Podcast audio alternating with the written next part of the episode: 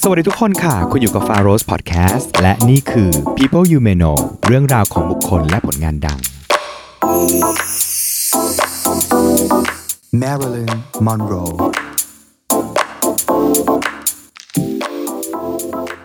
สวัสดีค่ะ People y u m a n o ในวันนี้นะคะ เป็นตอนที่ 31 และเป็นตอนพิเศษนะคะ เพราะว่า People y u m a n o ได้ย้ายมาอยู่ที่ช่องใหม่ก็คือ f a r o s Podcast แล้วอย่างเป็นทางการนะคะ ใครที่ฟังอยู่ตอนนี้นะคะ ก็อย่าลืมแวะเข้ามากด subscribe ให้กับช่องใหม่ของเราคือ f a r o s Podcast ด้วยนะคะ และสำหรับเรื่องงามยามดีตอนใหม่ในช่องใหม่นะคะ topic บุคคลที่เราเลือกมาในวันนี้นะคะเราจะไปที่ฮอลลีวูดนะถ้าเราพูดถึงคนที่เป็น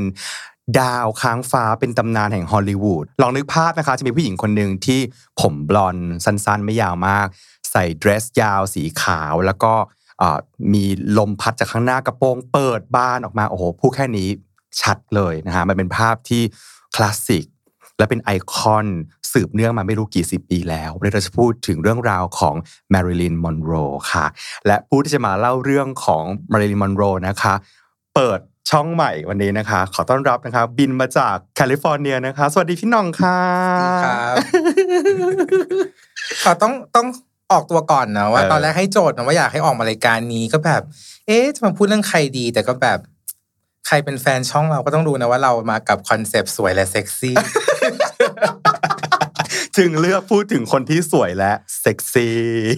ไม่หรอกก็ เพราะว่าแต่ก็เป็นคนที่เราเห็นอยู่เรื่อยๆเนาะเขาก็ดูเป็นเหมือนเป็นผู้มีอิทธิพลทั้งๆที่เมื่อก่อนก็ยังไม่ได้มีสื่อขนาดนี้ใช่ปะใช่แต่คิดดูว่ามันผ่านมาตั้งกี่สิบปีแล้วเรายังรู้จักเขาอยู่เลยนะคะมันก็เป็นน่าสนใจมาก แล้วเรื่องความสวยและเซ็กซี่เนี่ย อ่าเล่าสั้นๆก่อนว่าเขาเป็นคนที่แปลกมากเลย ถึงเป็นคนที่สวยและเซ็กซี่ที่โลกยอมรับ แต่เขาเป็นคนไม่มีความมั่นใจในตัวเองเลย ด้วยตัวเขาเอง ด้วยตัวเขาเอง เขาคิดตลอดเวลาเลยว่าเขาไม่สวย เอ๊ะเหมือนใครแถวนี้หรือเปล่า ไม่แต่ว่าเขาก็เลยมีเขียนไว้เลยในบันทึกว่าเขาพูดว่า เราควรจะบอกเด็กผู้หญิงทุกคนว่าสวยถึงแม้เขาว่าเขาจะไม่สวยอ๋ออันเนี้ยแหละได้ยินประโยคนี้แล้วก็เออ จริง ๆ มันก็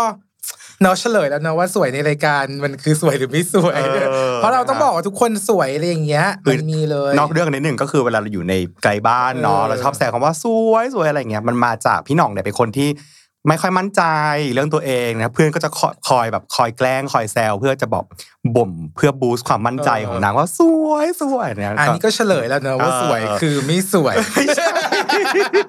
เพื่อจะให้เพื่อนเรามีความมั่นใจไงใช่ไหมซึ่งก็ได้ผลเห็นไหมฮะทุกวันนี้อ่าก็มีความมั่นใจมากขึ้น แต่ว่าก็พออ่านก็คือมันก็จะมีเรื่องราวน่าสนใจ เขาก็เป็นคนที่มีชีวิตที่ค่อนข้างอาภัพอะอืมแต่ว่าอะเริ่มเรื่องเลยแล้วกันครับก็เขาก็เกิด ชื่อจริง ๆ ไม่ได้ชื่อแมริลินมอนโรอ่านั่นชื่อในวงการเนาะใช่ เขาชื่อเกิดมาชื่อ Norma Jeans Baker บ้างก็บอกว่า Mor- Norma Jeane Mortensen อ่าเพราะว่าแม่เขาเนี่ยมีสามีสองคนก่อนที่จะมีเขาค่ะ แต่ว่าคือจริง ๆเขาเนี่ยไม่รู้ว่าใครคือพ่อของเขาแล้วเขาโอ้เกิดมาใช่ไหมค่ะ แล้วก็แม่ก็เป็นคนยากจนเนาะทำงานอยู่ในฮอลลีวูดอืมอืม แต่ว่าด้วยความที่อ่าไม่อยากให้ลูกตัวเองไม่มีพ่อก็เลยใส่ชื่อใครใส่ชื่อสามีคนแรก ซึ่งมีนามสกุลว่าเบเกอร์เพราะฉะนั้นในสูติบัตรเขาจะชื่อนอร์มาจีนส์เบเกอร์แต่ทีนี้ก็มีเรื่องเล่าว่าเออแม่เขาเนี่ยไปเดทผู้ชายคนนึงมีหนวด ก็จะติดรูปไว้ที่บ้านแล้วก็เหมือนบอกเขาว่าเนี่ยคนเนี้ยคือพ่อของเขา ซึ่งคนนั้นหน้าตาคล้ายๆคลาร์กเกเบิลซึ่งก็เป็นดารายุคก่อนหน้านั้น ซึ่งซึ่งมีชื่อเสียงมากอะไรเงี้ยเขาก็จะมีก็จะมีความผูกพันเนาะ แล้วเขาก็โตขึ้นมาชีวิตก็ลำบากเจ็ดปีแรกเนี่ย คือต้องไปอยู่ในครอบครัวอุปถัมภ์เขาเรียกว่า foster home เนาะซึ่งครอบครัวอุปถัมภ์เนี่ยเขาก็เป็นค่อนข้างแบบเคร่งศาสนา ต่อต้านกับกับหนังอะ่ะเหมือนในคอนเซปต์สมัยช่วงยุค 20 30 อะไรเงี้ย หนังก็ยังเป็นสิ่งที่ยังคิดว่าเป็นยั่วยุเออ หรือเป็นแบบ devil เป็นแบบอืมปีศาจอะไรอย่างเงี้ยเนาะ แต่ว่าพอเขาอายุครบเจ็ดขวบเนี่ยแม่เขาก็พยายามจะรับกลับมาเลี้ยงค่ะ ก็มาอยู่ด้วยกันแล้วแม่นี่ก็มีเพื่อนอีกคนหนึ่งที่สนิทกันชื่อเกรซอืมซึ่งเนี่ยตอนที่กลับมาอยู่กับแม่เนี่ยแหละ ก็เป็นครั้งแรกที่นอร์มาเนี่ยได้เริ่มดูหนังอะไรอย่างเงี้ยนะแล้วก็เริ่มแบบประทับใจกับในในวงการภาพยนตร์ โดยมีดาราในดวงใจชื่อจีนชาโลซึ่งจีนชาโลเนี่ยจริง ๆ ถือเป็น first blonde bombshell อะ คือเป็นดาราผมบลอนด์ที่เป็นเหมือนเขาเนี่ยแหละ ที่ดังที่สุดในยุคนั้น นั่นคือคนแรกที่แบบมา inspire ภาพ ใช่ เขาก็และเกรซเนี่ยก็เหมือนเล่นจับมาริลินเนี่ย จับนอร์มาจีนเนี่ยเล่นเป็นตุ๊กตาก็แต่งพยายามจะแต่งตัวอะไรอย่างเงี้ยแล้วคือชีวิตก็คือมันอยู่กับแม่ได้ไม่นาน แม่เนี่ยคงมีมีโรคทางจิต ใช่ไหมในที่สุดเนี่ย แม่ก็พยายามถึงที่สุดแล้วก็เสียสติ อ่าคือไม่เป็นสบาย ต้องไปอยู่ที่โรงพยาบาลจิตเวชเป็นโรค paranoid schizophrenic schizophrenic เออ schizophrenia พูดยากใช่ไหมมากเอออะไรอย่างงี้ใช่ปะสะกดยากมากอ่าทีนี้พอหลังจากนั้นเนี่ยก็คือเกรซก็พยายามจะจะเลี้ยงหลานจะเลี้ยงลูกเพื่อนนี่แหละ แต่ก็ไม่สำเร็จนอร์มาจีนเนี่ยก็ต้องมีความแบบระเหเร่ร่อน ไปอยู่อ่าสถานเลี้ยงเด็กกำพร้าบ้าง ไปอยู่ ครอบครัวอุปถัมภ์บ้างเนาะว่าชีวิตก็คือ ค่อนข้างอาภัพนะอาภัพมาก แล้วนอกไปจากนั้นเนี่ย ตอนเด็กๆ ด้วยความที่เขาก็คงสวยแล้วเป็นคนค่อนข้างจะมีเนื้อมีหนังอะ่ะเขาก็คือถูกล่วงละเมิดทางเพศ โดยแบบพ่ออุปถัมภ์บ้างหรือว่าคนในบ้านหรืออะไรเงี้ย ซึ่งในสมัยนั้นเนี่ย นี่ต้องเท้าความว่านี่เกือบจะร้อยปีที่แล้วเนาะคือเด็กพูดเนี่ยเขาก็ไม่เชื่อไงเขาคิดว่าเด็กโกหกอืมกลับจะโดนแม่อุปถัมภ์ตีด้วยซ้ำ ถ้าพูดเรื่องว่าตัวเองโดน ใช่ เพราะฉะนั้นจริงๆเขาก็จะถูกเรียนรู้ว่าเนี่ยเขาเนี่ยแบบจะไม่มีใครเชื่อเนาะมันก็เป็นเหมือนเป็นจุดจุดหนึ่งแล้วเราเริ่มเข้าใจแล้วว่าเออคาแรคเตอร์เขาทำไมเขาถึงเขาดูที่เป็นคนที่ยอมผู้ชายไปหมดทุกอย่างก็เพราะเขาเรียนรู้แล้วว่าถ้าเขาไม่ยอมเขาจะโดนลงโทษใช่ไหมมันคือ background ในวัยเด็ก อืมแต่ทีเนี้ยทีเด็ดเนี่ยคือว่า เขาเนี่ยเป็นคนยากจนเนาะแต่เรื่องมันตลกว่า ตอนเขาอายุ สิบสามเนี่ยเขาคงจะเริ่มมีสัดสรีระสัดส่วน แต่ด้วยความยากจนเสื้อผ้ามันรัดเอ้ยนั่นคือสาเหตุเหรอ พอเสื้อผ้ามันรัดเนี่ย ก็กลายเป็นที่ต้องตาของผู้ชายมาก นางก็เริ่มรู้แล้วว่าถ้านางอยากได้อะไรเนี่ย นางสามารถใช้สิ่งร่างนี้กายและเพื่อได้ในสิ่งที่นางจะได้ เพราะนางเป็นคนไม่ได้มีโอกาสอะไรมากใช่ไหมอืมในที่สุดตอนอายุสิบห้าย่างสิบหกก็ได้มาอยู่กับเพื่อนแม่ที่ชื่อเกรซแต่ทีนี้เกรซเนี่ยมีสามีที่ ก็คือไม่ถูกกันอะอะสรุปว่าคือไม่ถูกกันแล้วคือ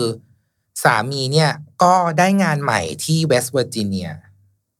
ทีนี้ก็ไม่สามารถพาไปด้วยได้ใช่ไหมเพราะสามีไม่ได้อาจจะพาไป แต่ว่าอายุก็ยังไม่บรรลุนิติภาวะเกรซเนี่ยก็มีไอเดียบันเจิดว่าเออเนี่ยมีหนุ่มข้างบ้านเป็นตำรวจเนาะอายุยี่สิบเอ็ดหรอ ก็คือจะไปแบบเสนอ เสนอว่าให้จับแต่งงานแล้วก็แบบดูแลนอร์มาจีน เขาจะได้มีใช้ชีวิต อยู่ที่ฮอลลีวูดต่อไป เพราะว่าถ้าเกิดว่าบ้านนี้ย้ายไปที่เวสต์เวอร์จิเนียปุ๊บเนี่ยเด็กคนนี้ก็จะต้องหาบ้านใหม่หาบ้านใหม่เองซึ่งตอนนั้นคือ16แต่งได้แล้วล่ะฮะคาดว่าช่วงนั้นอาจจะเป็นเพราะนี่ก็แปดเก้าสิบปีที่แล้วเนอะอ่าก็คงไม่ได้แปลกมากที่คนจะแต่งงานเร็ว เออค่ะอะผู้ชายก็ยอมแต่งงาน ก็รู้สึกว่าจะแต่งงานวันที่สิบเก้ามิถุนาก็คือสักสองอาทิตย์หลังจากวันเกิดเขาเองอะ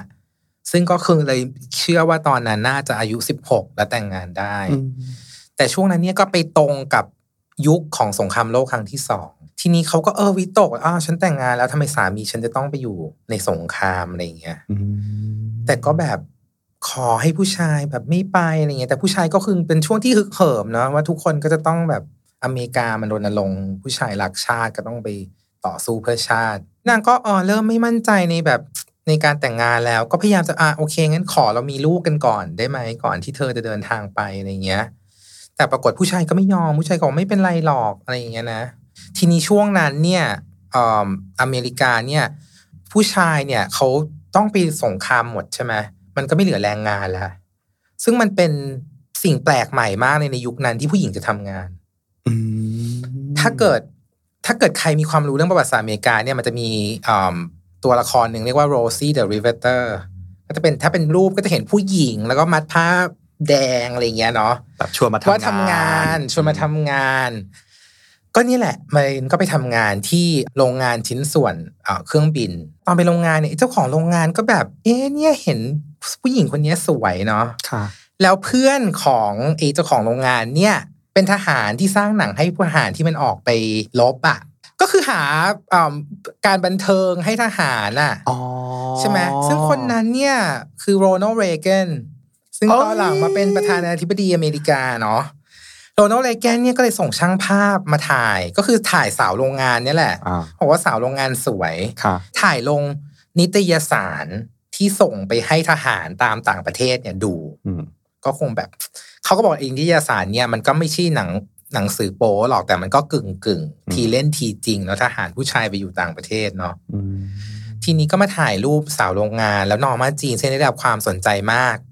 เออแต่พี่ที่พี่ยังไม่ได้เล่าเนี่ย คือว่านอร์มาจีนเนี่ยจริง ๆ เขาไม่ได้เป็นคนผมสีบลอนด์อืมอย่างที่เราเห็นอืมเขาเป็นคนผมสีน้ำตาลมาก็คือภาษาอังกฤษเขาเรียกว่า auburn อะ พี่ก็ไม่มั่นใจว่ามันคือน้ำตาลไหนอะไรอย่างเงี้ยนะน้ำตาลแดงหรืออะไรอย่างเงี้ย แต่เนี้ยเป็นถ่ายรูปแล้วเขาเป็นคนที่เหมือนมีความว่ามี มีตาเป็นประกาย มีความแบบเป็นธรรมชาติ เป็นคนยิ้มง่ายอะไรอย่างเงี้ยเนาะเนี่ยในวงการช่างภาพเนี่ยมันก็เป็นที่ฮือฮามากว่าผู้หญิงคนนี้คือใครอืมก็ต้องการจะมาแบบถ่ายรูปเขาอะเนาะจนเขาเนี่ยได้ไปเป็นนางแบบ จนมีสังกัด รู้สึกจะชื่อ Blue Book Modeling Agency มาบอกว่าถ้าเธอมาเป็นนางแบบเนี่ย ฉันจะหักค่าหัวคิวนะ แต่ว่าเธอก็จะได้เงินรายอาทิตย์อะไรอย่างเงี้ย อะเขาก็มายึดอาชีพเป็นนางแบบจากสาวโรงงานในวันนั้น ใช่ พอเหมือนจะถ่ายแบบไปเรื่อยๆเนี่ย ไอคนที่เป็นหัวหน้าเจ้าของเอเจนซี่ถึงมาบอก ว่าเธอเนี่ยต้องผมบลอนด์นะเพราะว่าการที่เป็นผมสีน้ำตาลอ่อนเนี่ย มันถ่ายแล้วมันไม่ขึ้นกล้องอืมหรืออะไรอย่างเงี้ยซึ่งอันนี้แอบไปหาข้อมูลมาเพิ่มเออก็สนใจนะว่าทำไมผมสีทองมันดีกว่ายังไงบางทีเราไม่เข้าใจ เออเออว่าไงพี่ก็ไปดูว่า เพราะสมัยก่อนเนี่ยกล้องถ่ายรูปมันเป็นขาวดำอ๋อเข้าใจพอมันเป็นผมสีทองเนี่ยมันจะเก็บแสงได้มากกว่านั้น อืม เราสังเกตไหมว่า คนผมสีทองเนี่ย มันจะมาจากประเทศโซนเหนือเหนือๆที่มันหนาวหนาวๆค่ะอันนี้นอกเรื่องนิดนึง แต่ว่ามันเป็นวิวัฒนาการของมนุษย์เนาะว่าผมสีทองเนี่ย มันทำให้แสงแดดเข้ามาเจอหนังศีรษะได้ง่ายขึ้น เพราะว่าและประเทศเขาหนาวใช่ไหมเพราะประเทศเขาหนาวและ เอ่อถ้าเราเคยจำได้วิทยาศาสตร์ตอนเด็กๆว่าแสงแดดเนี่ยทำให้เราได้รับวิตามินดี เพราะฉะนั้นมนุษย์ที่มันอยู่ในเมืองหนาวๆเนี่ยเขาถึงมีผมสีทองในฐานะของวิวัฒนาการมนุษย์เนาะอะใจละกลับมาเรื่องปัจจุบันอ่าว่าอ่าโอเคเขาก็ต้องยอมทำเป็นผมสีทองอะก็เริ่มสวยใช่ไหมเริ่มได้ถ่ายแบบเยอะอะปรากฏสามีกลับมาจากสงคราม ทีนี้สามีก็เริ่มแบบเอ๊ะ เธอจะเป็นเมียฉันหรือเธอจะทำงาน แล้วเขาบอกที่อเมริกาตอนนั้นเนี่ยมันก็เป็นแบบผู้หญิงก็เริ่มสับสนแล้วเมื่อกี้ที่เล่าเรื่องโรซี่เดอะริเวเตอร์เนาะถ้ารักชาติผู้หญิงให้ออกมาทำงานอืมแต่ทีนี้พอผู้ชายเริ่มกลับมาอ้าวไม่ได้แล้ว เธอจะต้องกลับไปเลี้ยงลูกเธอจะต้องกลับไปเป็นเหมือนเดิมอะอืมซึ่งมันก็เป็นความย้อนแย้ง แต่คือในที่สุดก็คือ ผู้ชายก็เหมือนยื่นคำขาดแล้วว่า เธอจะเป็นเมียฉันหรือจะเป็นนางแบบ เธอต้องเลือกเอา เออ อ่าเขาก็เริ่มแล้วว่าจริง ๆเขามีความ สนใจอยากจะเล่นเล่นหนัง ก็จากที่เล่าว่าเขามีไอดอลเป็นจีนฮาโลใช่ไหมครับคือเขาก็อยากจะเป็นนักแสดงนั่นแหละอืมนอร์มาจีนที่ในที่สุดก็ตัดสินใจหย่าเนาะซึ่งอืมแล้วในที่สุดเนี่ย ชีก็ได้เข้าตาที่ 20th Century Fox ค่ายใหญ่ ค่ายใหญ่ เขาก็ส่ง casting director มา แต่ casting director บอกว่า ฉันจะรับเธอนะ แต่เธอต้องเปลี่ยนชื่ออืมเพราะตอนนั้นชื่อนอร์มาจีนมันอาจจะแบบไม่เก๋หรืออะไรอย่างธรรเงี้ยธรรมดาเนอะไป ธรรมดาไปอืมว่าเธออยากจะชื่ออะไรอืมสิ่งแรกที่ตอบได้ทันทีเลยว่าจะชื่ออะไรคือตอบว่า ฉันจะต้องนามสกุลมอนโรเพราะอะไรคะเพราะว่าจริง ๆ แล้วเนี่ยเป็นนามสกุลของแม่อืมมอนโรเนี่ยเป็นนามสกุลของแม่ก่อนแต่งงานเนาะหรือที่ภาษาอังกฤษเรียก maiden maiden nameอืมก็แต่ชื่ออะยังนึกไม่ออก ทีนี้ casting director เนี่ยก็ คิดไปคิดมาระหว่างรอให้นอร์มาจีนเลือกอะอยู่ๆก็เหมือนคิดถึงดาราคนหนึ่งชื่อดังมากชื่อแมริลินมิลเลอร์คือมีดาราคนก่อนหน้านี้คนก่อนหน้านี้ที่เป็นนักเต้นอะไรอย่างเงี้ยครับเขาก็เลยบอกอะเธอนี่แหละชื่อแมริลินมอนโรนั่นน่ะคือจุดเริ่มต้น ไปเอาชื่อของดาราชื่อดังมาก่อนใช่บวกกับนามสกุลคุณแม่ก่อนแต่งของแม่อืมก็เลยได้ชื่อจากนั้นแหละเนี่ยก็เป็นวันที่การไปเซ็นสัญญากับ 20th Century จะ Fox ไม่มีเนี่ยนอร์มาจีนส์แล้แล้ววก็เป็นแมริล n ม อนโรอ่าทีนี้เขาก็มีความพยายามอย่างมากเนาะในการที่จะได้เป็นดารา แต่ว่าเหมือนกระโชกไม่เข้าข้างอะแล้วคือก็เขาก็คงเป็นว่าสดใสใช่ไหมคนก็อยากจะได้เขาไปถ่ายรูปเป็นเหมือนคนไม่ได้อยากให้เขาเป็นดารา เหมือนอยากอยากจะเห็นภาพถ่ายของเขามากกว่าใช่ไหมแต่ว่ามันนั่นไม่ใช่สิ่งที่เขาต้องการอะเขาอยากเล่นหนังเขาก็พยายามแล้วเขาก็เหมือนแบบ ไปปาร์ตี้ที่ชาโตมามอง พยายามใช้ชีวิตเนี่ยให้ผู้ชายเขาช่วยเพราะที่เล่าให้ฟังว่าเนี่ยอะเรียนรู้ในวัยเด็ก ว่าฉันเนี่ยแหละมีร่างกายเป็น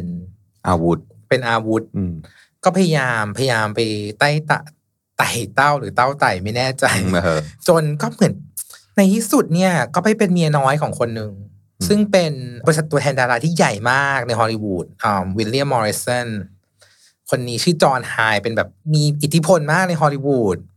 แต่ว่าตอนนั้นผู้ชายคนนี้ก็มีมีเมียแล้วนะ แต่ว่าในที่สุดเนี่ยสำเร็จเลิกกับเมีย เพื่อจะมาเพื่อจะมาแต่งงาน และคือรักไอ้แมริลินมอนโรมาก แต่ว่าคงจะเป็นคนที่ค่อนข้างจะมีอายุอะก็เริ่มรู้สึกว่าตัวเองไม่สบายกำลังจะเสียชีวิตค่ะแต่ก็กลัวว่าเขาจะลำบากอะไรอย่างนี้เนาะก็เลยบอกว่าแต่งงานกับฉันสิ แล้วเธอจะได้สมบัติทุกอย่างของฉัน แล้วตัวเองมีอาชีพเป็นเอเจนซี่เป็นหัวหน้าเอเจนซี่ซึ่งคือร่ำรวยมาก ส่งดาราในฮอลลีวูดใช่อ่าเพราะพวกนี้ก็จะได้ค่าเปอร์เซ็นต์อะไรอย่างนี้เนาะค่ะแต่ว่าด้วยความที่แมรินมอนโรเขารู้เลยว่า ถ้าเขาเป็นที่รู้จักในฐานะของมาดามของคนเนี้ย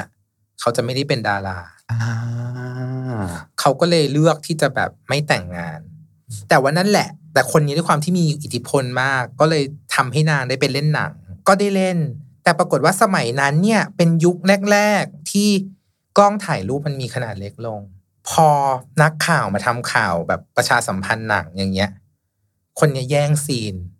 เพราะว่าสวยอะไรอย่างงี้เนาะแย่งซีนนักข่าวอยากมาถ่ายรูปก็ได้ลงมิสรูป photogenic ใช่ แล้วเขาก็บอกว่าเล่นหนังเล่นหนังเนี่ยก็มีการประชาสัมพันธ์รูปเขาเป็นคนที่ถ่ายรูป ช่วงนั้นเป็นยุคฮิตของการพิมพ์นิตยสาร แล้วเขาได้ถ่ายรูปลงเป็นจำนวนมากเลยอะ เขาก็เลยเป็นที่รู้จักของคนจำนวนมาก ซึ่งหนึ่งในคนนั้นเนี่ยคือโจเดมาจิโอ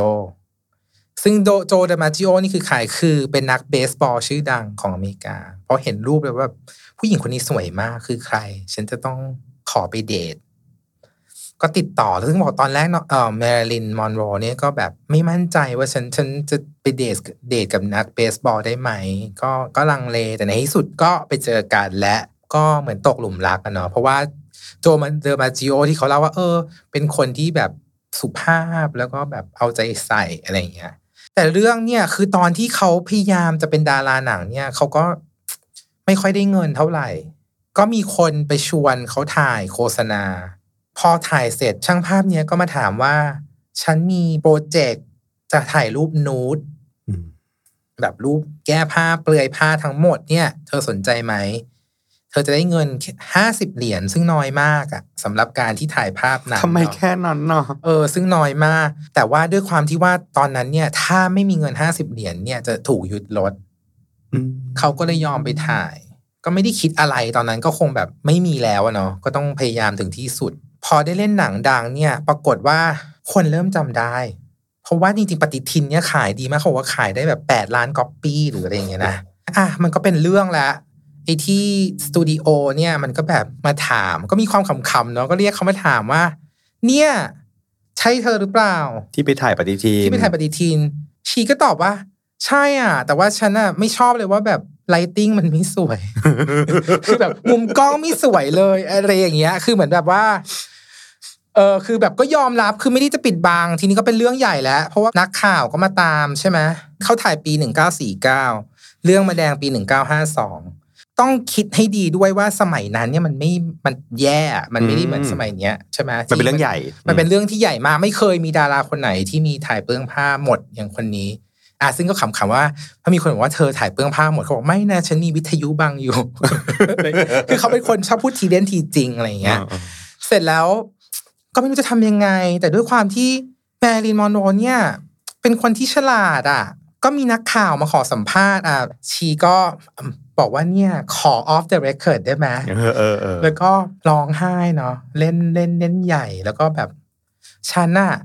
ตอนนั้นอะไม่มีเงินจริง ๆ ฉันถ้าไม่มีฉันจะต้องโดนยึดรถ ฉันก็เลยถ่ายไป ฉันไม่รู้ว่ามันจะมาถึงทุกวันนี้ช่วยเห็นใจฉันด้วยอะไรอย่างเงี้ยแล้วแน่นอนนะข่าวคิดว่าจะลงข่าวไหมนักข่าวก็ต้อง ลงแน่นอนอืมเป็นหัวพาดหัวข่าวเลย แต่ปรากฏว่า เนี่ยเรื่องมันคุ้นๆนะว่ามีใครอืมสักคนที่เขาเคยภาพหลุดแล้วเขาบอกนักข่าวตรงเออเออเออเออๆใช่ไหมเออเออเออไปเออกลับไปว่าเออเนี่ยมันเกเป็มนพลิก เกมพลิกคนสงสารอืมโอ้เนี่ยเป็นผู้หญิงที่น่าสงสารมากเลย แบบพยายามทุกอย่างแล้วแบบชีวิตก็กำลังจะไปสู่ได้ด้วยดี แต่กลายมาเป็นโดนทำลายอะไรอย่างเงี้ย กลายเป็นว่า เออ เนี่ยแหละเป็นเหมือนเพื่อกสุดท้ายที่ทำให้เขาดังจริง เนี่ยก็ซีลเดดีแบบว่า ทำให้เขาเป็นดังแน่นอนแล้ว เพราะลงหนังสือพิมพ์ทุกฉบับ ว่าฉันนี่แหละถ่ายจริงๆใช่แต่มีความจำเป็นเอออ แล้วคนก็ยอมรับก็ดังนะ นิตยสาร Playboy เนี่ยก็เอารูปเนี่ย ไปลงเป็นในฉบับแรก อ่า ทีนี้ก็เริ่มดังแล้ว ก็ได้เล่นหนัง เรื่องตอนนั้นที่จะดังที่สุดคือเรื่อง Gentlemen Prefer Blondes เป็นเรื่องว่านางเอกเป็นผู้หญิงผมบลอนด์แล้วมีอีกคนหนึ่งเป็นผม brunette เล่นกับ stereotype ว่า ผู้หญิงบลอนด์จะโง่อะไรอย่างเงี้ยเนาะเป็นเรื่องที่ดังมาก แล้วหนึ่งในเพลงที่ดังที่เรายังได้ยินก็คือ Diamonds Are the Girl's Best Friend นะอืมอ่าเนี่ยก็เป็นมาจากหนังเรื่องเนี้ย แล้วก็เป็นเรื่องที่ทำให้เขาไปเอามือไปวางหน้าไอ้ Chinese Theater ที่ LA ก็เนี่ยแหละ เป็นเรื่องที่ว่าดัง แต่ทีเนี้ยอาที่เคยเล่าว่าเขาเนี่ยจริง ๆ อยากจะใฝ่ฝันเป็นดาราอืมเขาก็อยากจะแสดงละครได้จริงๆ ก็ไม่ใช่ว่า เขาจะต้องเป็นแต่ผู้หญิงโง่อะไรอย่างนี้ใช่ไหม เขาก็ไม่รู้จะทำยังไง เขาก็พยายามไปต่อรองกับค่ายหนังอะก็ต่อรองเรื่องค่าตรงค่าตัวแล้วเริ่มดัง ก็เริ่มมีความแบบคิดว่าฉันสามารถต่อรองได้ ปรากฏว่าค่ายหนังก็ไม่ยอม ค่ะ นางทำไง นางก็ไม่แคร์แต่งงานกับโจเดมาจิโอเลย นักเบสบอลคนนั้น นักเบสบอลคนนั้นสตูดิโอก็ช็อกใช่ไหมแล้วหนังอะมันคงอาจจะประมาณว่าหนังที่เล่าอะ มันประสบความสำเร็จมาก ค่ายหนังก็เลยต้องยอม หลังจากแต่งงานเนี่ยโจเดมาจิโอก็ชวนไปฮันนีมูนทีนี้ช่วงนั้นเนี่ยช่วงหลังสงครามเนี่ยเขาว่าที่ญี่ปุ่นเนี่ยมันมีความนิยมในกีฬาเบสบอลมาก เขาก็เลยเชิญโจเดมาจิโอไปที่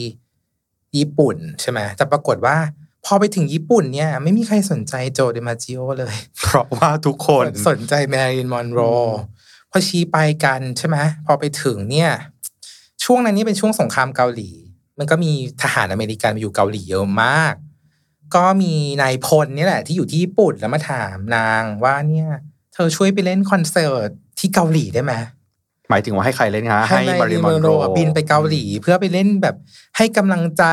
ไอ้ทหารอเมริกันทหารผ่านศึกที่เกาหลีอะทหารอเมริกันอะ ทีนี้คุณคุณนึกภาพนักร้องไปออก เดินแล้วมีทหารเยอะนักๆคนคนรุ่นเราเนี่ยมันจะมีแบบ ถ้าทุกคนเป็นแฟนเพลงมารายแครีเนี่ย ถ้าจำมิวสิกวิดีโอ I Still Believe ได้อะที่เป็นผู้หญิงคือมารายแครีเนี่ยนางก๊อปมาทุกอย่างทั้งชุดทั้งอะไรอย่างเงี้ยพีคมากนั่นคือเหตุการณ์จริงเหรอ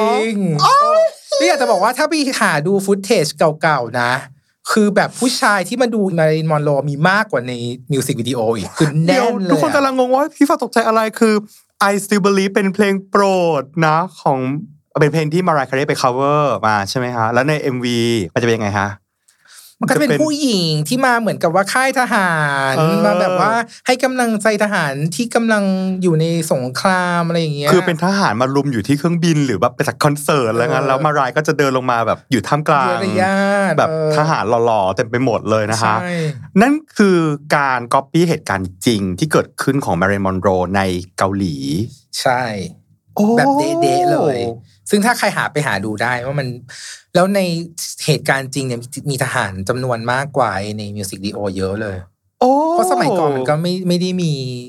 การบันเทิงอะไรขนาดนั้นเนาะเชื่อป่าว่าแบบชอบ MV เพลงนี้มากเออและวันนี้คือวันแรกที่เพิ่งรู้ว่า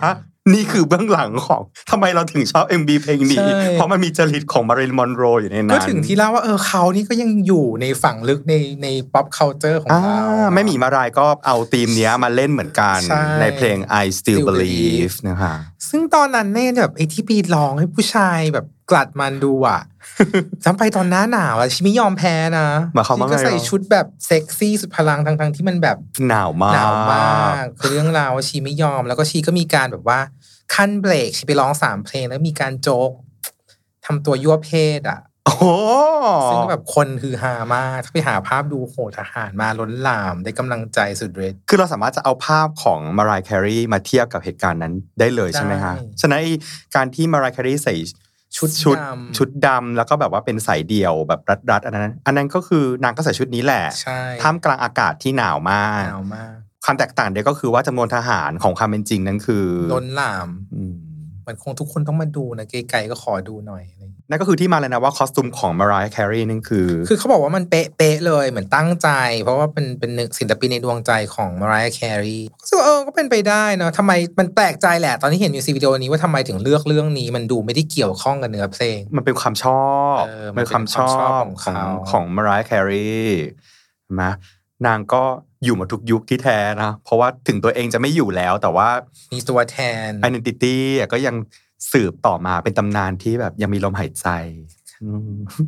ทีนี้อะอืมก็กลับไป เนี่ยก็เริ่มแล้วก็ก็เนี่ยแหละการแต่งงาน เขาบอกว่าเนี่ยคือความรักของโจกับแมรี่เลนเนี่ย คือดีจนกระทั่งแต่งงาน พอเริ่มแต่งงานแล้วโจเดมาจิโอก็เริ่มรู้สึกตัวแล้วว่าทุกคนให้ความสนใจกับมารินมอนโรเนาะอืมตัวเองเริ่มไม่เด่นเท่าเริ่มภรรยา ใช่แล้วมันเหมือนกับไม่ได้ใช้ชีวิตร่วมกันน่ะ แล้วเขาก็เล่าว่าโจเดมาจิโอก็ไม่ได้เป็นคนที่อยากจะอยู่ในกล้องอะไรอย่างเงี้ยตลอดเวลา ทีนี้มารินนี่ก็จะจะประสบกับปัญหาเดิมๆว่าเหมือนกับว่าไม่ได้รับการยอมรับในฐานะเป็นดารา มันก็ยังอยากจะให้เล่นบทเดิมๆซึ่งเขาไม่ได้อยากเล่น แต่ว่าในที่สุดเนี่ยเขาก็ขอขึ้นค่าตัวเนี่ยจนได้ที่เขาต้องการ แล้วเขาก็ไปเล่นหนังเรื่องชื่อว่า Seven Years Itch ค่ะ ซึ่งเนี่ยแหละเป็นที่มาของฉากที่ทุกคนจะต้องจำได้ว่าเขาใส่ชุดสีขาวอืมที่นิวยอร์กเนี่ยมันจะมีรถไฟใต้ดินใช่ไหม แล้วที่ระบายอากาศของรถไฟใต้ดินอะ มันจะมีลมพัดขึ้นมา เออเขาก็บอกว่านี่แหละ มันก็มีเรื่องเล่าว่าโจเดมาจิโอเนี่ยก็ไปดูถ่าย ก็ถ่ายซ้ำถ่ายซ้ำเพื่อให้เห็นภาพที่ว่าเออ แล้วก็เห็นกางเกงในอะไรอย่างเงี้ยอืมเขาก็เริ่มไม่พอใจว่าทำไมเมียฉันถึงไปทำอย่างนั้นอะไรเงี้ยนั่นแหละก็เป็นที่ว่าเขาเลิกกันอืมหลังจากหลังจากถ่ายหนังเรื่องนี้เสร็จ นั่นคือเรื่องราวเบื้องหลังรูปดังนะ ใช่ มันเป็นฉากในหนังเรื่อง Seven Years Each ทีนี้หลังจากถ่ายหนังเรื่องนี้เนี่ยแหละ เออเขาก็ยังมีปัญหาเรื่องว่าเขายังไม่ได้รับบทที่ดี พยายามไปบอกว่าเนี่ย ต่อไปเนี้ย ฉันจะต้องได้เลือก คนที่มากำกับหนัง คนที่มาเขียนหนัง ค่ายก็บอกว่าเธอเป็นอะไร เธอเป็นบ้าเหรอ เธอไม่มีไม่มีสิทธิ์มาเรียกร้องเนาะอืมมาลีเนี่ยเขาก็ไม่แคร์เขาก็บินไปนิวยอร์ก ตอนนั้นที่นิวยอร์กเนี่ยมันจะมีโรงเรียนสอนการแสดง ชื่อ Actor Studio ค่ะซึ่งเป็นที่ทุกคนต้องไปเรียนเนาะเขาก็ไปเรียน เพราะว่าเขาเป็นคนเหมือน คือแมริลินมอนโรนี่ด้วยความที่เขาโตมาชีวิตอาภัพเนี่ยเขาเป็นคนมีความไม่มั่นใจในตัวเองเยอะมาก อย่างที่เล่าเรื่องความงาม แล้วก็เรื่องว่าทุกคนไม่เชื่อว่าเขาเล่นละครได้อะเขาก็ไปอีโรงเรียน Actor Studio เพื่อเรียนนี่แหละก็เป็นจุดเริ่มต้นนะของอาจจะเป็นอามีความคนหนึ่งเขาเชื่อว่ามันจุดเริ่มต้นของเรื่องว่าปัญหาเรื่องความเครียด เพราะว่าเขาไปเรียนการแสดงที่เรียกว่า method acting มันเป็นวิธีหนึ่ง เป็นวิธีหนึ่งในการนี้ว่าเอาชีวิตของคนคนนั้นน่ะมาเป็นชีวิตของเราจริง ๆ ใช่ไหมเขาก็ไปเรียน โอ้จริง ๆ เริ่มเล่าว่า คือทุกคนจะชอบคิดว่าขอแทรกเนาะอะค่ะค่ะคนจะชอบคิดว่าเขาเป็นคนเหมือนดูโง่ๆผมบลอนด์แต่จริง ๆอะเขาบอกว่ามารินเนี่ยไม่ได้โง่นะ เพียงแต่ว่าอาจจะได้เริ่มเรียนช้ากว่าคนอื่นอืมเพราะจริงๆเป็นคนช่างอยากรู้อยากเห็นน่ะ แล้วเขาเล่าด้วยซ้ำว่าช่วงที่ที่ยังไม่ได้เล่นหนังเนี่ย คือชีก็ไปเรียน UCLA ด้าน literature อ้าวเหรอเออก็เป็นคนมี คือมันจะมีว่าแบบว่าภาพที่เขาแสดงให้เห็นกับตัวจริงเนี่ยบางทีอาจจะไม่ได้ตรงกันอะมันเป็นเรื่องปกติใช่ในวงการอะบันเทิงนะ แล้วกลับมาพอหลังจากเรียนจบเนี่ย ก็สามารถได้กลับมาเล่นหนัง แล้วหนังเรื่องนั้นเนี่ยเป็นเรื่องที่แสดงฝีมือมาก มีคนบอกว่าควรจะได้รับรางวัลออสการ์หลังจากไปฝึกวิชามาแล้วหลังจากไปฝึกวิชามาแล้ว และที่นิวยอร์กนี่แหละ ที่ได้เจอสามีคนสุดท้าย ชื่ออาร์เตอร์มิลเลอร์เป็นนักเขียนบท ซึ่งเนี่ยก็เป็นผู้ชายที่เขาใฝ่ฝันนะเพราะเขาเป็นคนที่อยากจะเป็นคนมีความรู้อะเออในที่สุดฉันก็ได้เดทผู้ชายที่เป็นคนมีความรู้มีการศึกษาอืมก็ตอบโจทย์ แล้วพอหลังจากแต่งงานเนี่ย เขาก็ไปที่อังกฤษด้วยกัน พยายามจะสร้างหนังหนึ่งเรื่อง แต่ตอนนั้นเนี่ยอาร์เตอร์มิลเลอร์เนี่ยโดนข้อกล่าวหาจากรัฐบาลอเมริกาว่าเป็นพวกคอมมิวนิสต์อืมซึ่งก็มีนักข่าวไปตามเยอะมากเลยที่อังกฤษถามว่าเธอเป็นคอมมิวนิสต์จริงหรือเปล่า อีอาร์เตอร์มิลเลอร์ก็ปฏิเสธว่าไม่จริง อะไรเงี้ย ฉันไม่ได้เป็น แต่ว่าในที่สุดเนี่ย พอกลับมาอเมริกาเนี่ย เขาก็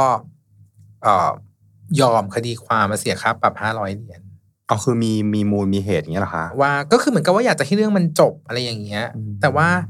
มันก็เลยเนี่ยแหละ มันก็เลยทำให้คนน่ะชอบเอาแมรินเนี่ยไปพัวพันเกี่ยวกับเรื่องคอมมิวนิสต์เหมือนกันอืมซึ่งมันเป็นเรื่องใหญ่ในยุคนั้นนะเนาะสงครามเย็นยุคนั้นแต่ว่าอเมริกาก็สงครามเย็นต่อสู้ใช่ไหมคะ กับใช่กับฝั่งคอมมิวนิสต์อ่าก็เป็นโลกสองใบที่ปะทะกันทางด้านใช่ความคิด อืมค่ะ แต่ว่าเรื่องจากนิวยอร์กเนี่ยเขาก็จะเริ่มแล้วหลังจากที่เขาไปเรียนไอ้ method acting เนี่ยเขาก็เริ่มมีปัญหาทางจิตด้วยใช่ไหมคือมีคนบอกไหมว่ามันเป็นสิ่งที่เป็นน่าจะเป็นสาเหตุ เพราะไอ้วิธีวิธีการเรียนอย่างเงี้ยเพราะบางทีเหมือนกับว่าเราอะเอาชีวิตเราไปอยู่กับเรื่องบางอย่าง แล้วเราไม่สามารถหลุดออกมันมาออกมาจากได้อะไรสวมเข้าไปไม่ได้แยกจากกันเลย แล้วเขาก็บอกว่าตอนนั้นพอเขาก็ไปหาจิตแพทย์ซึ่งตอนนั้นเนาะมันก็ยังไม่ได้วิวัฒนาการมันไม่ถึงตอนนี้เขาให้ให้เขากินยานอนหลับอะไรเงี้ย ซึ่งก็เป็นจุดเริ่มต้นของการที่เขาได้กินยานอนหลับ ทีนี้พอเขาเดทกับคนที่เป็นนักเขียนเนี่ยเขาก็พยายามจะสร้างหนังร่วมกัน แต่อีกอย่างที่เขาต้องการคือเขาอยากจะเริ่มมีครอบครัวเขาก็พยายามจะท้อง แต่เนี้ยเขาโชคไม่ดีอะเขาก็คือแท้งอืมใช่ไหมครับซึ่งตอนนั้นก็เริ่มสติไม่ดีแล้วเขาก็เริ่มคิดถึงว่า เออ อาจจะเป็นเพราะว่าสมัยสาวๆเขาไปนอนกับผู้ชายเยอะ เกี่ยวหรอ คือเขาอะคิดคงอาจจะเป็นอ๋อสติไม่ดีโอเคก็คือครับโทษตัวเองอะเพราะเป็นครับคนที่ไม่ค่อยมีความมั่นใจในตัวเองอยู่แล้วเนาะเหมือนกับว่าอะคิดถึงอดีตว่าตัวเองทำตัวไม่ดีใช่ไม่อยู่ในทำนองคลองธรรมใช่แล้วไหมเขาก็คะเป๋ๆแล้วก็พยายามมันจะมาสร้างหนังเนาะก็เล่นหนังก็หนังช่วงนั้นก็อาจจะไม่ได้ประสบความสำเร็จมากอะไรอย่างเงี้ย แต่ว่าเขาเนี่ยแทงด้วยกันถึงสามครั้งอืมก็เริ่มคิดละอืมแล้วในที่สุดก็ไปกันไม่รอดกับอาร์เธอร์มิลเลอร์ มีคนก็มีข่าวลืออะมีมีมีการลือว่าเนี่ย พอเขาผ่านจากอาร์เธอร์มิลเลอร์เนี่ยเขาก็เริ่มรู้สึกว่าตัวเองแบบ ไม่ได้รับความสนใจพอ คนก็เลยคิดว่าเขาก็เลยเริ่มไปเอาตัวเองไปพัวพันกับ JFK อืมนั่นคือเรื่องที่เคยได้ยินมานะคะเป็นเรื่องใหญ่เลยใช่ไหมเป็นเรื่องใหญ่อืมเอ่อมีเรื่องว่าคือมารินมอนโรเนี่ยเวลาถ่ายหนังเนี่ยด้วยความที่เขาเป็นคนไม่มีความมั่นใจมาก เขาจะเข้าฉากสายเป็นประจำเพราะว่า เพราะว่าเขาต้องมีคนมาเหมือนมาบิวอะให้เขามีความมั่นใจในการ ในความสามารถในการแสดงของเขาอะไรอย่างเงี้ยหนังเรื่องเกือบจะสุดท้ายเนี่ยเขาจะเล่นกับคลาร์เกเบิลที่เคยเล่าว่าเขาคิดว่าคนเนี้ย คือมองคนนี้เป็นพ่อมาตลอดใช่ไหมแต่คือไม่ก็รู้แหละว่าไม่ใช่พ่อ ทีนี้ในที่สุดก็ได้เล่นด้วยกัน แต่เป็นหนังที่ต้องไปถ่ายในทะเลทรายอะไรอย่างเงี้ย แต่ด้วยความที่เขาเนี่ยใช้เวลามาก นางเป็นคนใช้เวลานานมาก มันก็มีคนเหมือนเม้าท์เม้าท์ว่าคลาร์กเกเบิลก็ไปเม้าท์หลังฉากว่าเนี่ยฉันจะต้องตายแน่เลย เพราะว่าฉันจะต้องมาเหนื่อยกับ ผู้หญิงคนผู้หนี้ญิงคนนี้แบบ แต่ว่าไม่ แต่เขาก็เล่าว่าคลาร์กเกเบิลเป็นคนที่ดีมาก เวลาต่อหน้าก็คือ treat เขาดีมาก แต่ว่าคือก็คงพูดขำๆผู้ขำๆแซวๆแต่ว่ามันไม่ตลกเพราะว่าพอถ่ายทำเสร็จสามวันคลาร์กเกเบิล heart attack หัวใจวายเสียชีวิตจริงอะไรอย่างเงี้ย ซึ่งเมียของคลาร์กเกเบิลก็มาเหมือนกล่าวหาเขาอะไรอย่างเงี้ย ซึ่งก็เนี่ยก็เป็นเรื่องที่ทำให้เขามีความเครียดๆว่าฉันเนี่ยสะสมเป็นสาเหตุของการที่ทั้งคนนี้เขาทำงานกับฉันแล้วเขาลำบากจนถึงต้อง ตายต้องตาย แต่ก็มันก็จริง ๆ ก็ไม่ได้เกี่ยวนะบางคนก็เถียงว่าไม่เกี่ยว แต่ว่าเนี่ยแหละ แล้วก็เหมือนกับมีคำว่าช่วงหลังๆ เนี่ยก็เริ่มเหมือนแบบ ยังอยากได้รับความสนใจ อันนี้มันไม่รู้ว่าจริงหรือเปล่า เพราะว่ามันก็ไม่ได้ไม่ได้มีใครมีหลักฐานใช่ไหมว่าเขาไปเอ่อมีความสัมพันธ์กับจอห์นเอฟเคนเนดีแต่ว่าสิ่งที่มันเกิดขึ้นคือตอนเขาถ่ายหนังเรื่องสุดท้ายเนี่ย ชื่อเรื่อง something got to give เขาอยู่ๆก็ทิ้งทิ้งตอนถ่ายทำเนี่ยไปเลย แล้วขึ้นเครื่องบินจากฮอลลีวูดบินไปอีส t ์โคสเพื่อไปร้องเพลง Happy Birthday จอห์น John เอ F. ฟเคนเน Kennedy ดีแล้วก็มีวิดีโอว่าแบบนางขึ้นไปร้อง Happy Birthday Mr. President อะไรอย่างเงี้ยแล้วก็แบบ ซึ่งก็อันนี้ก็เป็นสิ่งที่คนโจทย์จันเนาะยิ่งแบบทำให้คนแบบเออมีข่าวลือ ซึ่งแล้วหลังจากนั้นเนี่ย พอกลับมาเนี่ย ด้วยความที่เหมือนกับไม่ยอมไปถ่ายเลยอะเบี้ยว เทงานตลอดค่ายหนังก็เลยไล่นางออกจากการถ่ายทำนี้ แล้วในที่สุดเนี่ยหลังจากที่โดนไล่ออกจากจากกองหนังเนี่ยก็เครียดก็เครียดมาก แล้วก็คงอยู่คนเดียว แล้วก็มีแม่บ้านอย่างเงี้ยแล้วก็มีวันหนึ่งก็กินยานอนหลับ จนเสียชีวิต ซึ่งบางคนก็ว่า เออ อาจจะเป็นอุบัติเหตุ คือไม่ได้ตั้งใจจะกินเยอะ หรือว่าอาจจะฆ่าตัวตาย คือไม่มีใครรู้ความจริง ซึ่งเหตุการณ์การเสียชีวิตเนี่ย ทฤษฎีสมคบคิดนี่ก็คือมันมีอีกเยอะมากเลยอะใช่ไหมใช่ แต่ว่าหนึ่งที่มันชัดเจนเลยก็คือที่เขามีคนคิดว่าเขามีความสัมพันธ์ทางชู้สาวกับจอห์นเอฟเคนเนดี แล้วนอกจากจะจอห์นเอฟเคนเนดีเนี่ยก็มีความสัมพันธ์กับโรเบิร์ตเคนเนดี ซึ่งตอนนั้นเนี่ยเป็น Attorney General ของอเมริกา ซึ่งก็จะมีความแบบ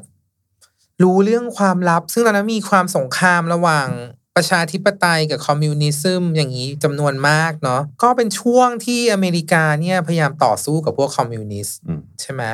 แล้วหนึ่งในตอนนั้นก็มีเรื่องแดงๆแล้วคือฟิเดลคาสโตรที่คิวบาอะไรเงี้ยซึ่งพอเขามีความสัมพันธ์กับสองพี่น้องเนี่ยในช่วงที่สหรัฐอเมริกาเนี่ยกำลังต่อสู้กับคอมมิวนิสต์นะ มันก็ แล้วเขาเป็นคนที่เป็นผู้บริหารระดับสูงระหว่างประเทศเนี่ยก็มีข้อมูลที่เป็นความลับจำนวนมาก ซึ่งคิดว่าคนก็เชื่อว่าแมรินเนี่ยอาจจะได้รับข้อมูลที่คนไม่ควรจะรู้อืมใช่ไหมซึ่งหนึ่งในทฤษฎีก็คือว่า เออเนี่ยอาจจะมีการว่าโรเบิร์ตเนี่ยสั่งให้ CIA ไปเก็บฟิเดลคาสโตรที่คิวบาร์ที่คิวบาอืมแล้วเขาก็เขาก็เลยคิดว่าเนี่ยสองพี่น้องเคนเนดีเนี่ยแหละ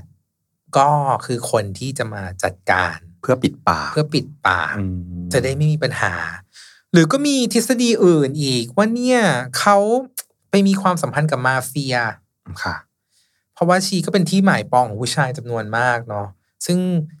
ก็เนี่ยก็เป็นทฤษฎีใกล้ๆกันว่าเนี่ยก็ไปรู้ความลับอะไรของแก๊งก็คือจะต้องถูกฆ่าปิดปาก มันก็เหมือนกับว่าการตายคือคนรักแหละ ก็เลยไม่อยากจะเชื่อว่าเขาฆ่าตัวตาย อืมพี่ ว่าก็เลยเป็นที่มาของ conspiracy theory ทั้งหมด ซึ่งมันเยอะมาก ซึ่งมันเยอะมากแล้วพี่ก็ตามไม่ไหวเนาะอืมก็ใครอยากจะรู้ก็ลองไปอ่านเพิ่ม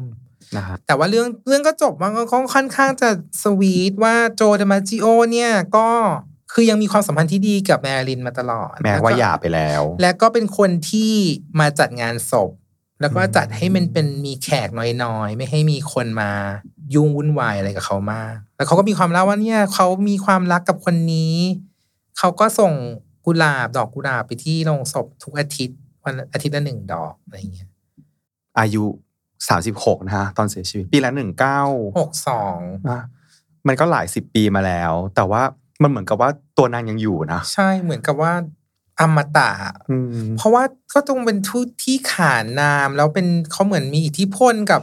ดารานักร้อง เป็นจำนวนมาก เหมือนเมื่อกี้อะตกใจมากเลยนะ เรื่องแม่หมีมารายห์แครีอะคือไม่เคยรู้เลยว่านั่นคือฉากจริงอะนอกจากเรื่องของ MV เพลงอะ I Still Believe นะฮะมีอย่างอื่นอีกไหมที่แบบเราจะพอเห็นแล้วก็คุ้นเลยว่าเนี่ยนี่คืออิทธิพลที่ได้รับมาจากมารินมอนโรที่เห็นชัดๆเลยก็คือมาดอนน่าเนาะอืมเขาก็ชอบทำผม blonde platinum blonde อืมซึ่งเป็น ถ้าเป็นคนรุ่นเราอะเห็นปุ๊บก็ต้องนึกถึงแมรินมอนโรอืมแต่ว่าอาบางคนก็อาจจะมาเถียงไม่จริงหรอกมีจีนฮาร์โลว์ซึ่งก็เป็นแมรินมอนโรไอดอลเนาะอ่าที่เป็นผม platinum blonde ซึ่งก็ถ้าเกิดคนยังรู้จักเพลงแบบโบราณนิดนึง Material Girl ซึ่งแต่จริงๆ เพลงนี้มันเป็นเพลงที่ทุกคนต้องรู้จักอะเอออ่าโอเคอืมเขาก็เขาเนี่ยในมิวสิกวิดีโอเนี่ยก็ได้รับ อิทธิพลมาจากฉากในหนังเรื่อง Gentleman Prefers Blonde อ๋อ ของมาริลมอนโรตอนนั้น ก็คือเป็นเพลงเพลไอ้ง Diamond Are Girls Best Best Friends Friends ซึ่งเนี่ยก็ถ้าเป็นคอนเซปต์หนังอะไรที่มันเป็นเกี่ยวกับผู้หญิงและเงินอย่างเงี้ยอย่างพี่เพิ่งไปดูละครเวทีเรื่องมูลังรูชอย่างเงี้ยซึ่งจะเป็นรวมเพลงเก่าๆเนี่ยเขาก็ยังร้องเพลงเนี้ยไอ้ Diamond Are Girl Best Friend และเราก็จะเห็นพวกตามปกแมกกาซีนต่างๆนะ Vogue เนี่ยไปไป ไปค้นดูได้เลยว่ามีคนจำนวนมากที่ลงหน้าปก Vogue แล้วจะต้องทำหน้าทำตาให้เหมือนแมรินมอนโรเอาไม่ต้อง Vogue นะแบบเมืองไทยหน่อยยุคหนึ่ง Image อะไรอย่างเงี้ยดาราไทยก็ในแฟชั่นเซ็ตนะฮะอืมก็จะแต่งเป็นมาริลมอนโรหลายคนมาก ยังจำได้เลยในเด็กเคยเห็น ก็ต้องผมบลอนด์แล้วก็มีแบบจุดนิดนึงอ่าฝ่ายเสน่ห์อะไรอย่ปากแดงเอออะไรปากแดงอืมอะไรอย่างเงี้ย แล้วก็จะเห็นว่าเนี่ยเออเลดี้กาก้าอะไรเงี้ยเขาก็จะพูดถึงอะ จนถึงทุกวันเนี้ย เพราะฉะนั้นเขาก็จะเหมือนมาอยู่ในเรื่องราวอะ ผมทรงที่แบบผมสั้น ผมแพลตินัมบลอนก็เลยเหมือนกับว่ามันก็ถึงสร้างความเป็นอมตะให้เขาทั้งทั้งที่เขาเนี่ยก็อยู่ในวงการแค่ประมาณสิบกว่าปีเนาะใช่ไหมมันก็มันเป็นเรื่องที่น่าทึ่ง แล้วเขาก็เล่าว่าเนี่ยรายได้ในหนังทั้งหมดก็กว่า 200 ล้านอะไรเงี้ยซึ่งถ้าเป็นคิดเป็นเงินปัจจุบันนี้ก็คงจะเป็นจำนวนมากเพราะต้องคิดอัตราเงินเฟ้อด้วย ใช่อืมแต่ว่าก็แบบอืมมันก็เป็นเอ่อไมลี่ไซรัสบริตนีย์สเปียคือทุกคนแหละเอ่อคริสติน่าอากิเลราทุกคนเนี่ยต้องได้ทุกต้องเห็นในช่วงชีวิตเราเนี่ยจะต้องพยายามแต่งตัวให้เป็นเหมือนแมรินมอนโรสักตอนสักฉากใช่สักเรื่องอ่าต้องมีใช่เอี่ยวนะคะก็เป็นที่น่าสนใจอืม ท้ายสุดก็มาสรุปนะว่า ส่วนใหญ่เนี่ยคนจะชอบ เพราะว่าเนี่ยเรื่องราวของเขาเนี่ยในมุมมองนอกจากการเป็นเซ็กซิมโบลแล้วอะเขาเป็นคนแรก ๆ ผู้หญิงที่ยอมออกมาพูดเรื่องความอ่อนแอของเขาอืมเรื่องว่าที่เขาถูก abuse อะไรอย่างเงี้ย ถูกล่วงละเมิด แล้วก็เป็นคนที่กล้าพูดในสิ่งที่คนไม่พูดเนาะอย่างเช่นภาพหลุด ก็ไม่หลุดหรอกเออภาพโปที่เขาไปถ่ายตอนที่เขาไม่มีโอกาส เพราะฉะนั้นคนก็จะรู้สึกว่าเออเขาเป็นผู้หญิงแรก ๆ ที่เหมือนสนับสนุนให้คนออกมากล้าพูดอะว่าจะต้องเป็นยังไงอะไรเงี้ย แล้วก็เป็นเป็นคนที่มีอ่าเวลาอ่านเรื่องเขาเราก็จะมีความน่าสนใจว่าเขาเป็นคนที่พูดทีเล่นทีจริงเนาะ เพราะฉะนั้นก็จะมีความแบบว่าดีเลทกับบางกลุ่มที่จะพูดทีเล่นทีจริงอะไรอย่างคนเงี้ยก็จะไปเมาว่าแบบได้ไม่เขาบอกว่าพวกนักนักเขียนหนังสือเนี่ยบางทีก็จะเลือกเชื่อในสิ่งที่เขาพูดเล่น เพื่อจะได้มีประเด็นอืมทั้งทงๆที่จริงๆเขาไม่รู้พูดเล่นพูดจริง อย่างเช่นเขาเขาเคยพูดว่า I'm most comfortable when I'm naked เออซึ่งมันก็อะน่าฟังอย่างเอออะฉันฉันรู้สึกอ่ามั่นใจเวลาฉันโปอะไรอย่างเงี้ย ซึ่งก็น่าจะพูดเล่นนะ แต่ว่าแบบเออคือ นักเขียนหนังสืออะไรอย่างเงี้ย ก็จะแบบอืมเขาเป็นเหมือนกับว่า คือบางคนเขาก็มีทฤษฎีแหละว่า เออมารินมอนโรเนี่ยเขาโง่หรือฉลาด เพราะว่าบางอย่างก็ดูทำไมถึงเอาตัวเขาไปแลกเนาะ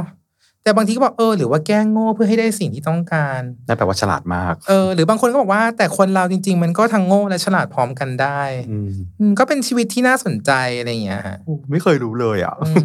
อ่าเพราะเพราะภาพของเราก็จะรู้สึกว่า มาริมอนโรเนาะก็เป็นโอเค sex symbol เนาะ sex bomb ใช่ไหม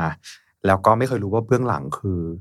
ในวัยเด็กเรื่องราวมันอธิบายได้ว่ามี background ยังไง รวมไปถึงการต้องแต่งงานถึงสามครั้งอย่างเงี้ย ถ้าพูดถึงเรื่องแต่งงานคือก็มีคนว่าเขาก็เคยพูดด้วยว่า จริง ๆ แล้วเนี่ยเขาก็มีความไม่มั่นใจว่าเขาสามารถเป็นเมียที่ดีกับใครได้ อันนี้คือบอกไปในไหนคะก็เขาก็จะมีเขียนบันทึกของเขาอะไรอย่างเงี้ยฮะเออแต่จริง ๆ ก็ก็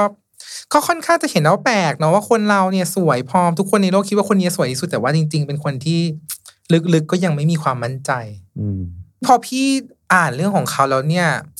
มันทำให้เราเห็นภาพเลยว่าบางทีเรื่องที่เราเห็นกับความเป็นจริง มันอาจจะไม่เหมือนกันเสมอไปเนาะเพราะว่าเขาเนี่ยมีคนมันก็มีอยู่ตอนหนึ่งว่า สามีของมารินมอนโรทุกคนเนี่ยอาจจะอาจจะไม่ใช่ทุกคนหรอกก็คือโจเดมาจิโอกับอาร์เตอร์มิลเลอร์เนี่ย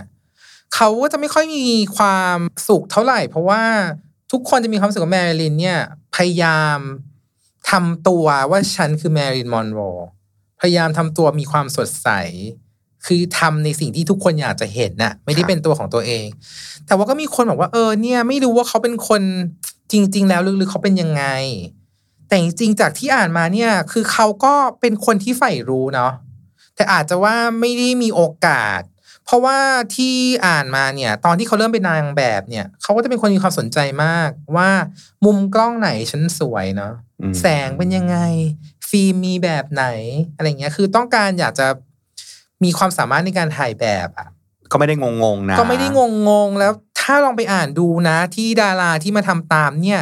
มันก็จะมี pose บางอย่างที่เนี่ยแหละเป็น signature ของเขา แล้วก็อย่างที่บอกช่วงเวลาว่างเนี่ยเขาก็ไปเรียนเรียนหนังสือใช่ไหมชีก็ไปเรียน UCLA ก็คืออยากเป็นคนมีความรู้ มันมีฉากว่าเขาถ่ายแบบ แล้วเขาถือหนังสือ Ulysses แล้วก็มีคนบอกว่าอันเนี้ยมันเป็นเหมือนตลกฝืนหรือเปล่า ตลกลายหรือเปล่าว่าเอาคนที่มันเหมือน เป็นเซ็กซ์บอมที่ดูโง่ๆแต่มาอ่านหนังสือที่มันดูแบบว่า sophisticated ใช่อืมแต่ว่าจริงๆเขาบอกว่าแต่จริง ๆ เนี่ยก็มีคนมาพยายามอธิบายว่าเขาก็มีความสนใจจริง ๆ มันก็ไม่ได้ว่า แล้วก็จากสังเกตว่าเนี่ยเขาก็พยายามจะต่อรองกับค่ายหนังตลอดเวลานะ มันก็เหมือนมี ถ้าพี่ก็พยายามคิดตามว่าเขาไม่ได้เป็นคนที่สมองกลวงอย่างที่คนที่ภาพที่ค่ายหนังอยากจะให้เขาเป็นอะ มันก็เออมันก็น่าสนใจ เพราะว่าพอพอมันเป็นดาราก็อยากจะเล่นละครให้เก่ง ก็ได้เห็นข้อคิดดีว่าเออบางทีสิ่งที่เราเห็นกับตัวจริงเขาในชีวิตจริง มันก็อาจจะไม่ได้จำเป็นต้องเหมือนกันเนาะยิ่งคนที่ออกสื่อภาพมันจะถูก label มาแล้ว ว่าใช่เธอต้องเป็นอย่างนี้ แล้วมักจะเป็นแค่คาแรคเตอร์เดียวใช่ด้านเดียวแบนๆ ถูกไหมโดยเฉพาะยุคนั้นนะที่มันไม่ได้มีโซเชียลมีเดียไม่ได้มีอะไรให้มันไม่ได้เห็นด้านอื่น ด้านอื่นบ้ของเขาเลย น่าสนใจอาจจะแบบมี มุมที่เราอาจจะนึกไม่ถึงอีกเยอะเลย ว่าจริงๆแล้วด้านอื่นในชีวิตนางอาจจะจะมีความซับซ้อน ความอยากรู้ในเรื่องอื่น ๆ อีก แต่เราไม่ได้เห็นภาพนั้นออกมาเท่าไหร่แต่ว่าคือหลักๆอะก็คือ เออพูดเลยดีกว่าว่าคือเรื่องที่เราเล่าเนาะมันเกิดมานานมากแล้ว แล้วสมัยก่อนการบันทึกเนี่ยมันก็ไม่ได้มีเยอะเท่าสมัยนี้เนาะมันก็อาจจะมีฟุตเทจอะไรบ้างที่เราได้เห็น แต่ว่า อย่างที่เล่าอะคนที่มาเขียนหนังสือเนี่ยเขาก็เลือกในเชื่อในสิ่งที่เขาจะเชื่อเนาะบางทีขนาดฟังบางเรื่องเอ่อไทม์ไลน์มันยังไม่ตรงกันเลยอะ กับหนังสือที่อ่านมา ก็ก็ฟังเป็นแบบความบันเทิงเนาะเนาะ อันนี้บอกไปก่อนเลยเออเผื่อมีใครแบบว่า รู้สึกโกรธเคืองแบบ ไม่ใช่นะ ไม่ใช่อย่างนี้ไม่ใช่อย่างนั้นใจเย็นๆนะคะเขาก็บอกได้คอมเมนต์มาได้ค่ะม่เพราะเราก็ไม่ได้รู้กันทุกอย่างใช่อ่าเพราะพวกเราเองก็เป็นพวกที่เลือกเชื่อบางเรื่องเหมือนกันใช่บางครั้งก็ต้องดูด้วยว่าอันนี้คือ fact หรือ opinion ส่วนมากแล้วพวกเราจะเชื่อ opinion opinion นะคะใจเย็นๆนะคะสำหรับใครที่รู้สึกแบบ ไม่ใช่อย่างนั้นไม่ใช่อย่างนี้อ่าเราก็ออกตัวกันไว้แต่แรกเลยว่า นี่มันเป็นการมาเล่าให้ฟังแล้วก็ พยายามอธิบายตลอดเวลาว่าข้อมูลต่างๆ มันก็ไม่สามารถจะยืนยันได้หรอกว่าอันไหนคือความจริง แค่ไหนถูกไหมถึงแม้บางเรื่องบอกว่าอันนี้คือแฟกต์นะก็ต้องไปพิสูจน์หลักฐานอีกว่าที่มาของความรู้นั้นเกิดขึ้นมาจากตรงไหนใช่ไหมคะ เออฟังแล้วก็รู้สึกว่า มันไป inspire ให้อยากไปค้นคว้าต่อ อยากไปศึกษาต่อก็เราก็จะยินดีมาก เออนะคะ มีอะไรอยากให้ข้อมูลเพิ่มมาเล่ากันเราก็จะขอบคุณค่ะขอบคุณมากเลย โอ้ยแบบ คิดว่าวันนี้น่าจะเซอร์ไพรส์เพราะว่าคง คงไม่ใช่ทุกคนที่จะคิดว่าพี่หน่องจะเป็นคนมาเล่าเรื่องแมริลินมอนโรนะคะเอาเหรอนึกว่าจะเล่า เพราะว่าเป็นเรื่องความสวย เดี๋ยวนี้ชงให้ตัวเองแล้วอะไม่ซื้อเวลาไงไม่รู้จะพูดอะไรแล้วเออซื้อเวลาทุกคนจะบอกว่าเออดีใจจังเลยค่ะ พี่หน่องเริ่มสู้คนแล้วอะไรเงี้ยพวกเรานั่งขำกันในกรุ๊ปแล้วก็แบบพูดหัวร่อกันไม่หยุดว่าแบบ เนี่ยค่ะคนคนเข้าใจว่าพี่หน่องเป็นคนไม่สู้คนเนาะอะไรเงี้ยครับ ไม่ใช่นะคะเขาเขาเป็นคนที่ไม่ยอมใครมาแต่แต่ไรนะคะ เพียงแต่ว่าภาพเนี่ยมันเกิดจากการสร้างคาแรคเตอร์อืมใช่ก็คือคุณแดงนั่นแหละแต่อันเมื่อกี้เป็น opinion นะ ไม่รู้ว่าเป็นความจริงหรือเปล่า ก็เป็น opinionเพราะตั้มเคยบอกแหละว่าเนี่ยคุณแดงเขาสร้างคาแรคเตอร์เก่งเออเออล่าสุดมีคนมาถามว่า สรุปคือคุณแดงคือใครเราก็จะปล่อยให้มันแบบ pending ต่อไป ใช่ก็ คือพี่หน่องเคลมแต่แรกเลยนะ บอกว่า เออ ก็ไม่ใช่คนที่คลั่งไคล้มาริลมอนโรขนาดนั้น แต่ว่าเป็นคนที่คือพี่หน่องเป็นคนที่ชอบอ่าน เรื่องกระจุกกระจิกเรื่องเกร็ดเล็กเกร็ดน้อยแล้วรู้สึกว่าในแต่ละเรื่องอะมันจะมีผู้หญิงคนนี้ไปเกี่ยวข้องตลอดก็รู้สึกว่าพี่หน่องลองไปต่อจิ๊กซอว์ให้หน่อยเร็วนางก็ไปทำหน้าที่มาซึ่งทำได้ดีมากในวันนี้นะคะ สมเกียรติมากกับการ เปิด People You May Know ในช่องใหม่ก็คือ f a r o s Podcast เรื่องของคนสวยก็ต้องให้คนสวยมาเล่า ก็อย่างที่บอกนะว่าแบบเรื่องจริงกับเรื่องไม่จริงก็ต้องเอาไม่ใช่สิแต่ก็ต้องเชื่อที่แมรินพูดเนาะว่าอืม we have to tell every girl that they are beautiful even when they aren't เออเราจะเอาโค้ดนี้ไปแปะหน้าห้องน้ำนะคะเออเออแต่ว่า ก็หวังว่าทุกคนจะได้รับความบันเทิงเนาะฮะเราสังเกตนะครับ ความบันเทิงไม่ใช่ความรู้ บันเทิงบันเทิงใช่บันเทิงแล้วก็แบบติดใจแล้วก็ฝาก subscribe ช่องนี้ด้วยจะได้อะไม่ดู คนอื่นอาจจะได้ความรู้มากกว่าพี่เอาละค่ะขอบคุณชาวช่องทุกคนนะคะสำหรับกำลังใจที่มีให้เราเสมอมานะคะพี่ฝากก็จะ เชิญแขกรับเชิญมาเล่าเรื่องบุคคล